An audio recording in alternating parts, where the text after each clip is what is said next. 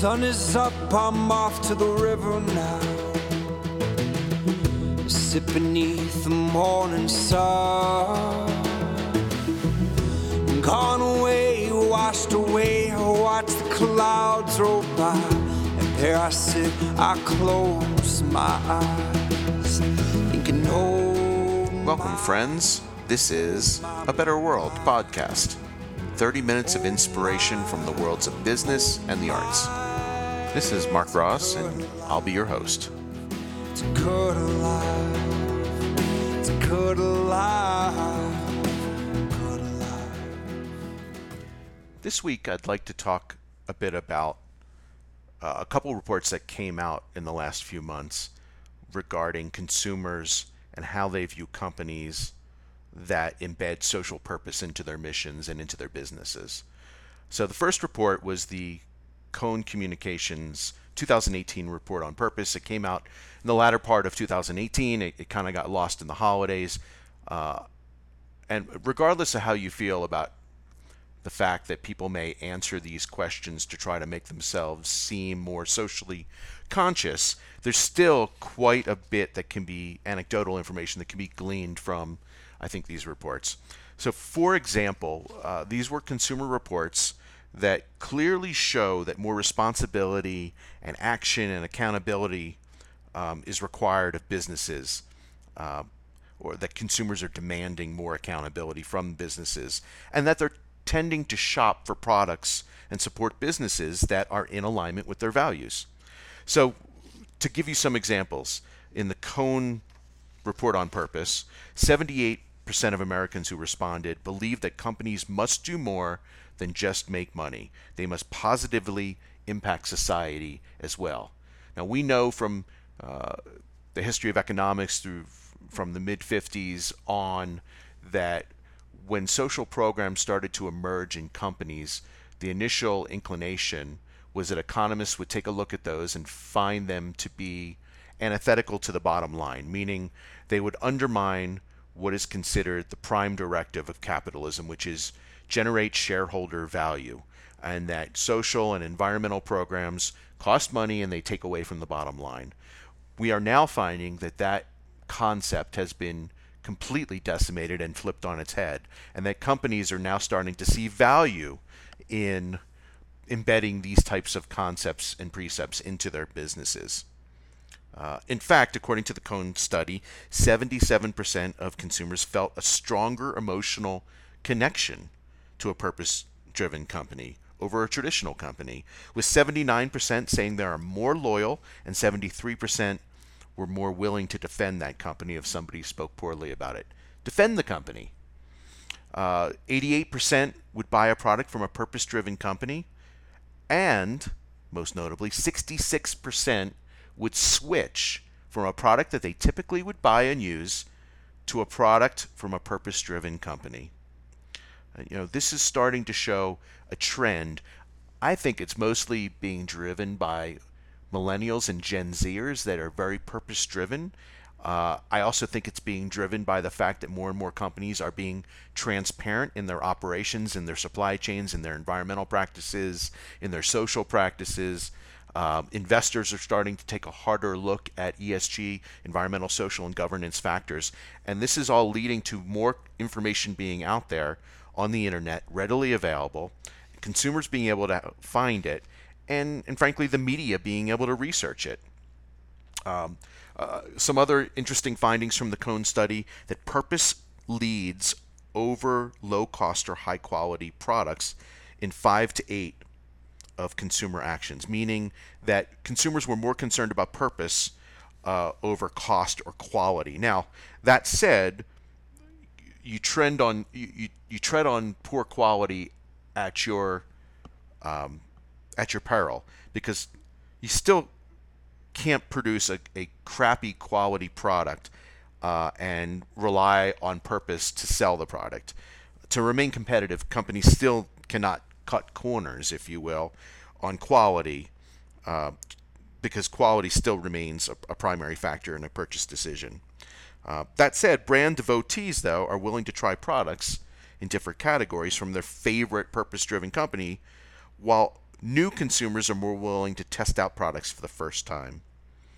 Um, and finally, from that Cone Communications study, uh, most Americans consider a company's purpose an authentic role in society when making a variety of decisions, from where to work and what to invest in.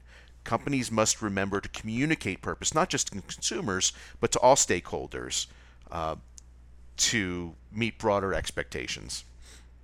Um, similarly, uh, in terms of evaluating consumers or consumers evaluating companies, the Clutch Market Insight firm study from January of 2019 showed very similar results that the beliefs and values that um, drive a company's brand are becoming increasingly more and more important.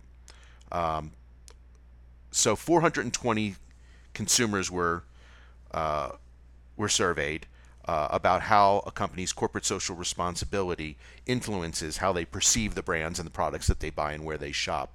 And what they found was that three quarters of the people surveyed were likely to start shopping at a company that supports an issue that they agree with. Uh, 71% of people surveyed thought it was important for a business to take a stance on social movements. A stance. Uh, and 70% of Gen Xers 54% of millennials were likely to stop shopping at a company that supports an issue that they disagree with. So, a majority of millennials and Gen Xers would stop shopping at a company that took a position that they didn't agree with, as compared to only 37% of baby boomers. So these were these were I thought fascinating stats, and I think because of surveys like this that survey consumers, you're starting to see this being translated uh, at the highest levels of some of the biggest companies in America. Uh, and what I mean by that is we're we're witnessing really a historic shift at the C-suite level of how company executives are viewing their own missions in the world. Uh, a Deloitte uh, annual survey of C-suite executives that just came out, I believe, this month, more than a third of more than 2,000 C-suite executives ranked societal impact as the most important factor their organizations use in evaluating their annual performance. In evaluating their annual performance, societal impact was the most important factor. That's more than those who cited financial performance and employee satisfaction combined. Societal impact more important for a third of more than 2,000 C suite executives than financial performance and employee satisfaction combined. We are, I think, at a tipping point now with regard to companies really starting to lean hard into brands or into, into societal impact and purpose. Uh, one only has to take a look at Patagonia, that's always been a very purpose driven company, but even they have become much more strident in their own mission, moving from a, a a mission of producing the best product, causing no unnecessary harm to the environment, and using business to protect nature, to now their mission is simply we are in the business to save our home planet. It's no longer about the product and using their products and their business um, to, to make products that have little impact on the planet, but now their business, their business, the mission of their business is to save the planet, and they just happen to make gear to help facilitate that mission. I'd want to know what you think. Do you think this is just a, a blip, an ongoing trend, something that's here to stay? Are we going to start seeing more and more businesses leaning into purpose, developing purpose? And how do we know if these businesses are being authentic? I'd be curious to get your thoughts shoot me an email at mark at needleconsultants.com, and hopefully we'll talk about that at a future episode.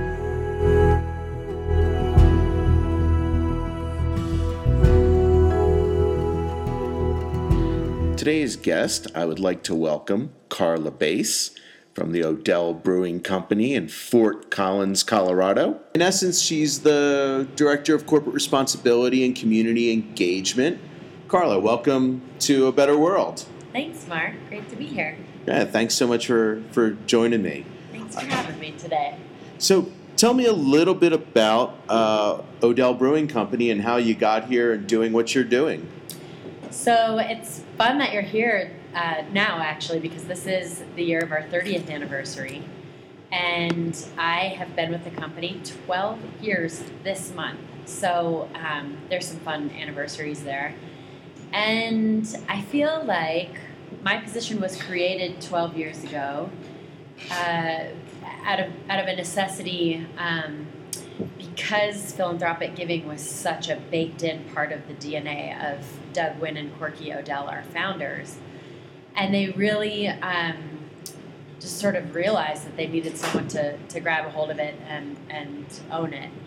And when I started it, it was a, a really part time position. I worked in the tap room too, which was wonderful because it really gave me a, um, a large breadth for knowledge of beer and the company itself. I got to see all of the, the inner workings and give tours, so I understand the brew house side of things and um, can really sort of uh, speak to the, the company as a whole because of that experience in my life too. It's just awesome.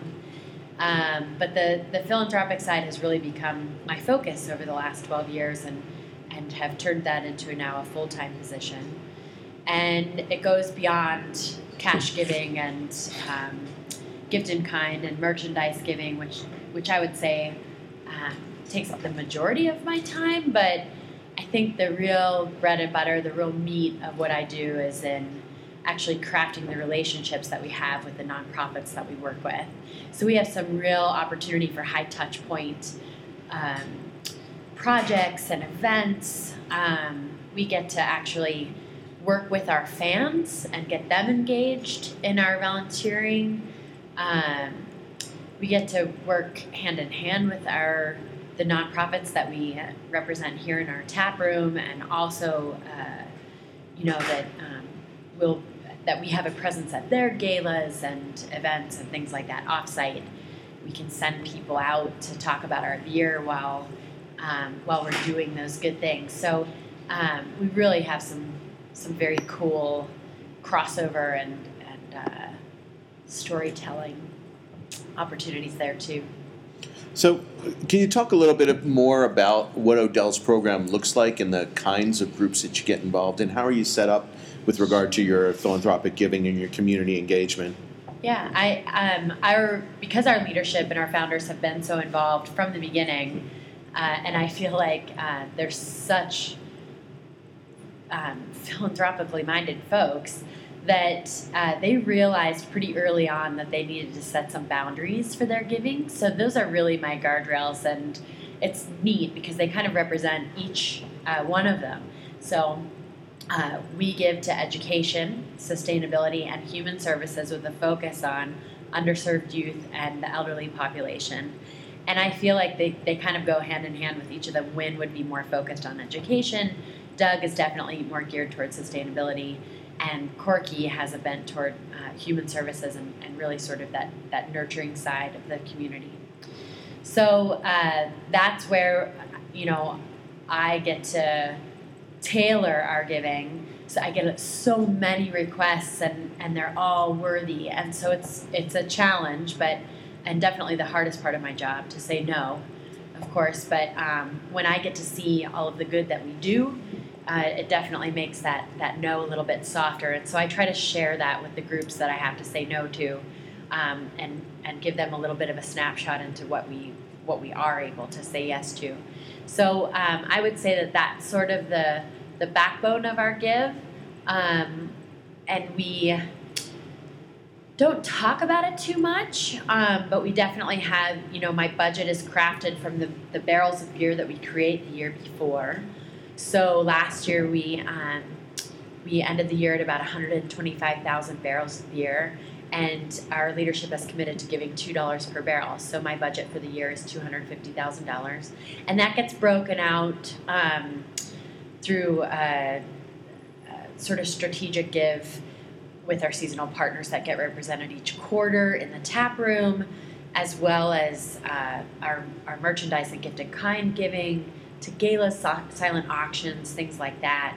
Um, to and you know to anyone who's involved in this world of work, uh, there's a lot of that happens throughout the year. So I'm uh, very much always giving um, you know, coordinating pickups here at the brewery and um, getting beer delivered by our distribution outside of our, our footprint um, up here in northern Colorado. So um, it's fun because I get to see, you know, and then I ask the nonprofits to send me pictures of folks drinking our beer at events and things like that. Um, we do cash gifts as well. We have, um, we don't really have a, a plan for a small grant give anymore these days because we were getting so many that um, with the partners that we have, I, I feel like um, the relationships that we've built with them now, they understand that if they have a project that they're trying to fund or, or a, a campaign, they'll often come to us and um, just sort of create a proposal. And then I'll present that to our leadership and we'll have a discussion around um, what we're able to do. And uh, we have some larger pledges too that we uh, um, honor each year. We have one with the Fort Collins Museum of Discovery. We're founding circle members there. And I think uh, that group has become just such an incredible educational institution in Fort Collins that that's been a really fun um, partnership for us. We work a lot with the Gardens on Spring Creek here in Fort Collins. And now, of course, we're expanding our programming um, to be much more in depth in the greater Denver area as we've opened a, a small brew house and tap room there in the River North District. So um, I've kind of split myself in two this last year and uh, really been delving into the needs of that neighborhood, which has been really interesting because um, there's so much growth happening there and so much need with Globeville and um, uh, Five Points and some neighborhoods that I know start, you know, kind of ring bells with folks that are familiar with Denver. It's been it's been interesting to leverage those relationships too. No, I, I see your program as being rather similar to other microbrew programs that give back to the community. What would you say makes, what makes the Odell program the most unique? I think that's a good question, Mark, and I um, I do think that uh, we certainly have modeled our programming after some of our friends. I've taken um, some major uh, attributes from from uh, other organizations that I really respect. Harpoon Helps was a huge um, model for me in creating our Odell Outreach program. It, the one that we um, reach out to our fans to help us complete volunteer projects. Uh, they're just incredible, and uh, like us, are you know one of the earlier craft breweries that have um, sort of maintained a regional presence. We haven't tried to go national, and so we've we've both um, sort of stayed in our our backyards and really tried to develop who we are in the areas that we live. Um, so we we have really a, a lot of similarities there. Um, they they've done just an incredible job of of uh, engaging the greater Boston area and, and the good that they do. Um, and then you know I feel like uh, we're super open too. I've talked to um, other breweries like Avery and um, friends at SCA and things like that, shared all of the, the giving that we do. So I think there is repetition in our community outreach because we're such an incredibly collaborative and engaged industry with each other. Um, I, I always say that I love being on this side of the industry and not in sales because those are the guys who really have to duke it out and the rest of us get to be friends. Um, and you know, uh, that comes from the top too. I feel like uh, Doug Wynne and Corky have always been just so generous with their information, um, knowledge. Doug is always helping other craft brewers get started and source materials. So I feel, I feel like that's really trickled into our giving program, and it's manifested itself in projects like House That Beer Built, where we've engaged other breweries to come on board with us and and uh, build a house for a family with habitat. So um, that's a really fun program for me to to speak to as well because that program has gone national now. There are over 25 house that beer built across the country, everywhere from Tampa, Florida, up to Bend, Oregon. Um, Austin was the first place I kind of packaged and shipped it off to. And um, so these other um, craft brewers are getting together. And it's just a beautiful thing to see all of us come to a table, which is hard to get brewers at, first of all. Even over beer. yeah, totally. I say it's like um, people are like, oh, it must be like herding cats. I'm like, no, it's like herding the fleas on cats. So because everybody's so busy, and in smaller breweries, people wear you know 20 hats. The the head brewer does the marketing and is pouring beer in the afternoon for their guests. So to get somebody at a table having a beer and talking about this incredible project is really a big deal. So it speaks to the project. It speaks to the nonprofit. I think Habitat for Humanity has established itself as such a credible and trustworthy organization um, that that's really led it to incredible success. I look forward to a lot more House That Beer Built's um, kind of coming up in the next uh, few years. We're about to embark on our third with our um, Northern Colorado brewers coming on board. Weld County just finished theirs, which was incredible. They actually did the first package, House That Beer Built beer. So I have some some brains to pick over there about how they did that. Um, so those collaborative pieces, I think, have made ours um, sort of stand out and our, our uh, charitable giving kind of stand out and unique. Um, we're now involved with a, a, project that actually Governor Hickenlooper, former Governor Hickenlooper, uh, created in Denver called One Village, One Family, and he exported it up here to northern Colorado because it was so successful in Denver. And we have such an incredible organization here called um, Homeward Alliance, formerly Home, uh, Homeless Gear. They've taken this program on and they create a village and wrap we wrap our arms around a family that needs to find housing and which has become harder and harder in northern Colorado, uh, affordable housing.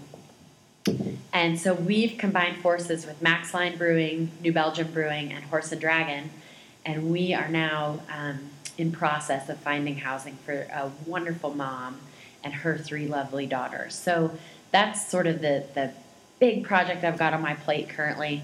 While I'm filling all of these other spaces, uh, tomorrow I'm delivering beer for um, moving forward the uh, moving people forward. Excuse me. It's the Bicycle Colorado conference in Denver and I'll in the same breath I'll be delivering beer at uh, National Sports Center for the disabled at, at uh, Mile High for their big um, Wells Fargo Cup at the end of the month at Winter Park.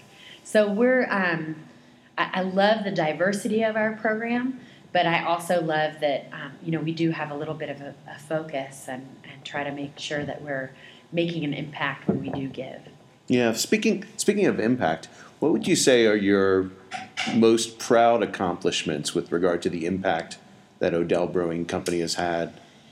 Yeah, that's um, that's an interesting question. I feel like um, we have a few that I could speak to for sure. Uh, helping to create the fermentation science program at CSU is a I I feel like a, a big feather in the cap of Doug Odell and Odell Brewing. Um, Doug has again just been so generous with um, time and money. We helped them purchase their very first ever brewing system. Um, gosh, that was shortly after I came on board. So I want to say like 2007 or 2008 uh, with Dr. Jack Avens. And so we really helped to, I, I feel like, coalesce um, instructors and equipment and things like that so that kids would have this incredible opportunity uh, which has blossomed into a way more rich program, I think, than Doug even ever saw it as. They're doing cheese and kombucha and just like everything fermented. It's so cool. And if you've been keeping up with craft beer, we're starting to diversify. I feel like across the board too. A lot of us are accruing different uh, different liquor licenses to delve into different types of fermentation. Um, we've accrued a, an FSB liquor license, so we're now doing a fermented sugar beverage, um, or, or just practicing with it. So it's you know I feel like that innovative side of things as it permeates everything that Odell does, um, definitely, you know, uh, gives us a lot of pride as far as. Um, you know what we've able been able to accomplish in the community.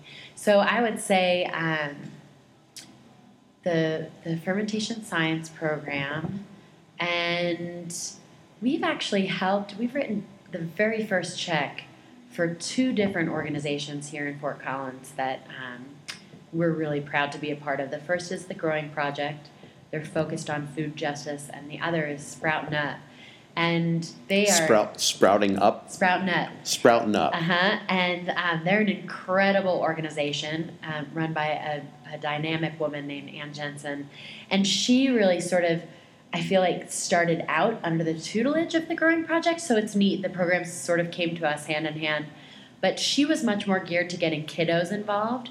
And now her programming is so in depth that she takes kids that otherwise would never have the opportunity to come and work in her gardens. She pays them, so they get this little stipend. Um, she gives them this incredible skill set, and then she also teaches them civic responsibility and helps them give away all the food that they grow to their neighborhoods where they're coming to her from, um, where they otherwise would never have access to fresh grown produce. So a lot of these kiddos are coming to her from food deserts um, like Poudre Air. Um, we have a couple of trailer parks in town that are so far from the nearest grocery store that you know the the nearest place to buy food is a 7-Eleven or a McDonald's.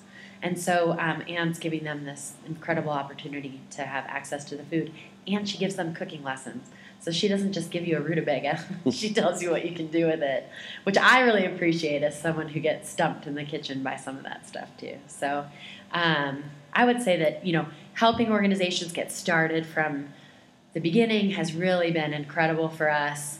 Um, and, and furthering programming at CSU. I mean, we have a real unique op- opportunity with the university here. Um, and I think that Doug has been integral in starting other programs too, like Climate Wise with the city of Fort Collins, and getting other businesses engaged in um, climate awareness, excuse me, uh, and uh, just being such an advocate for uh, solid business practice um, as far as making as small an imprint uh, or as small a footprint as you can on the environment as you're making and doing and, and being a part of all of this. Well, and then that, that leads me to my next question, which is you've been doing this now for quite some time, over a decade. You helped build the program here at Odell. How would you recommend that a, that a business get started on this path to a meaningful community engagement plan? Um, I, that's that's an awesome question. I, I feel like uh, again, I'd start with the the product. The I, you know I feel like you can take a look at where you exist in the consciousness of the community that you're in, and really um, build a strategy around the um, product that you're making. Now, of course, beer is different because we're not changing the world. We're not creating in in the vein of um, you know creating a rocket ship or a, a scalpel or a, a, you know something that's going to um, itself really sort of advance humanity. But anytime you're profitable, you have an opportunity, and I you know personally I feel a responsibility to then give back to the community. So. Um, I, I feel like that's a, a that's the, the jumping off place, right? Is to look at what you're creating, what you're contributing, how you could make that. I look at our friends at Otter, and I think Otter, as yeah, in OtterBox. At OtterBox. Um, and I think of the way that Trisha and her team have helped to, um, you know, craft their giving, and they've really included innovation and science and math into um, how they're giving because that's where they were founded. And I think that Doug, Wynne, and Corky have been um, responsive to that in a, in a vein too because we are using science and innovation and art to create the, the beer that we make. So I, I do think that that's where I would start, is looking at the product, looking at how you use resources, right? So we have a major bent toward water here because we understand that we're a, a water intensive industry as well. So we, we um, aim to give back and be very uh, proud stewards of our watershed. Um, so opportunities there.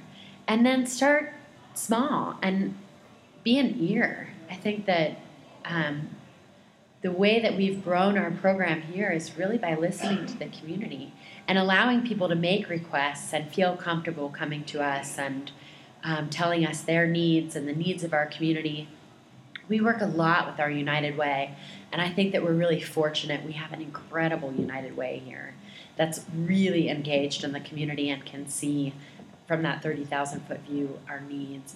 And so they've been an incredible resource for me, um, and I think my, my peers in, in uh, industry giving. So I, I would look at the resources around you in that, that vein too. Homeward Alliance, Matthews House. We have these incredible um, hubs of giving. So I would I would start there. So look at the product, Yeah. and then look around you um, where the needs are and how that ties into the product, the community needs, and of course um, the people within the company and what they're passionate about. Yep. Absolutely. And I think that that's uh, that's a huge piece is the the company itself too, and and uh, talking to the the uppers. The uppers and even the lowers. And the lowers. And the Yeah, in fact, I uh, I helped to um, manage a committee here of about 17 people, and out of a company of 147 people, that that's a, a pretty large committee. Uh, we try to engage one person from every department in the brewery and get them in a room once a quarter and talk to them about uh, you know where their department has passions and um, where they feel like the, the future of our charitable giving should go. So we do uh, really try to keep an ear out to the company as well. Well, Karla Baise, thank you so much for joining me on A Better World. Um, if you'd like more information on Odell Brewing Company, you can find them on the interwebs at odellbrewing.com. And um, thanks very much. Marc, thanks for having me today. Great. And that's this episode of A Better World. If you found this podcast to be helpful, useful, inspiring, please consider subscribing wherever podcasts are heard. You can find out more information about this particular episode as well as our other episodes on our website, www.abetterworldpodcast.net. From your comments and suggestions and feedback, you can send that all to Marc, M A R C, at needleconsultants.com. I'm Marc Ross, and I look forward to joining you next time as we explore how we can all help to create a better world.